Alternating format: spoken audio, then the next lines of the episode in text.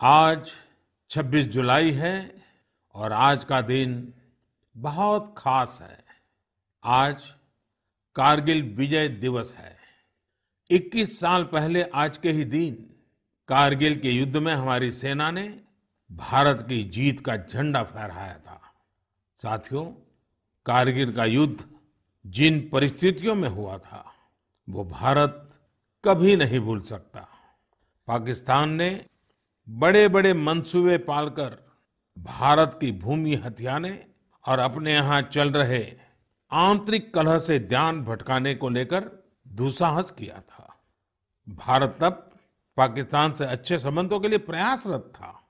लेकिन कहा जाता है ना, बैरू अकारन सब काहू सौ, जो कर हित अनहित ताहू सौ।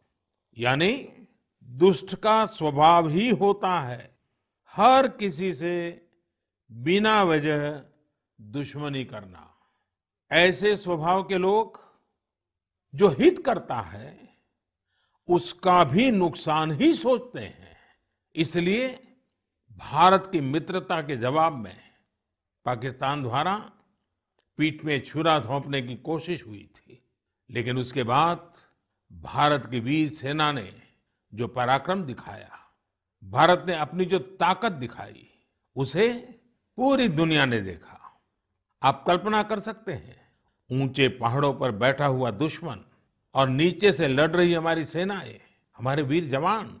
लेकिन जीत पहाड़ की ऊंचाई की नहीं, भारत की सेनाओं के ऊँचे हौसले और सच्ची वीरता की हुई।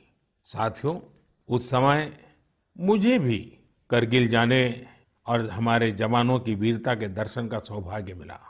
वो दिन मेरे जीवन के सबसे अनमोल क्षणों में से एक है।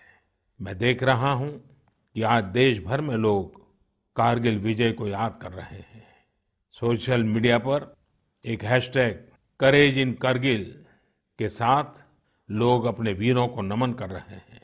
जो शहीद हुए हैं, उन्हें श्रद्धांजलि दे रहे हैं।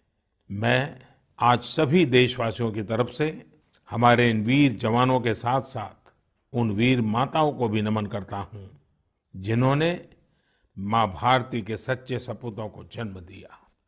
मेरा देश के नौजवानों से आग्रह है कि आज दिन भर कारगिल विजय से जुड़े हमारे जाबाजों की कहानियाँ वीर माताओं के त्याग के बारे में एक दूसरे को बताएँ, शेयर करें।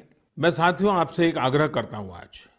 एक वेबसाइट है www.gallantryAwards.gov.in आप उसको ज़रूर विज़िट करें।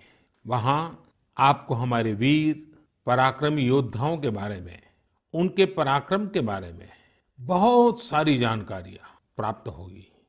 और वो जानकारियाँ जब आप अपने साथियों के साथ चर्चा करेंगे, उनके लिए भी प्रेरणा का कारण बनेगी। आप ज़रूर इस वेबसाइट को विज़िट कीजिए।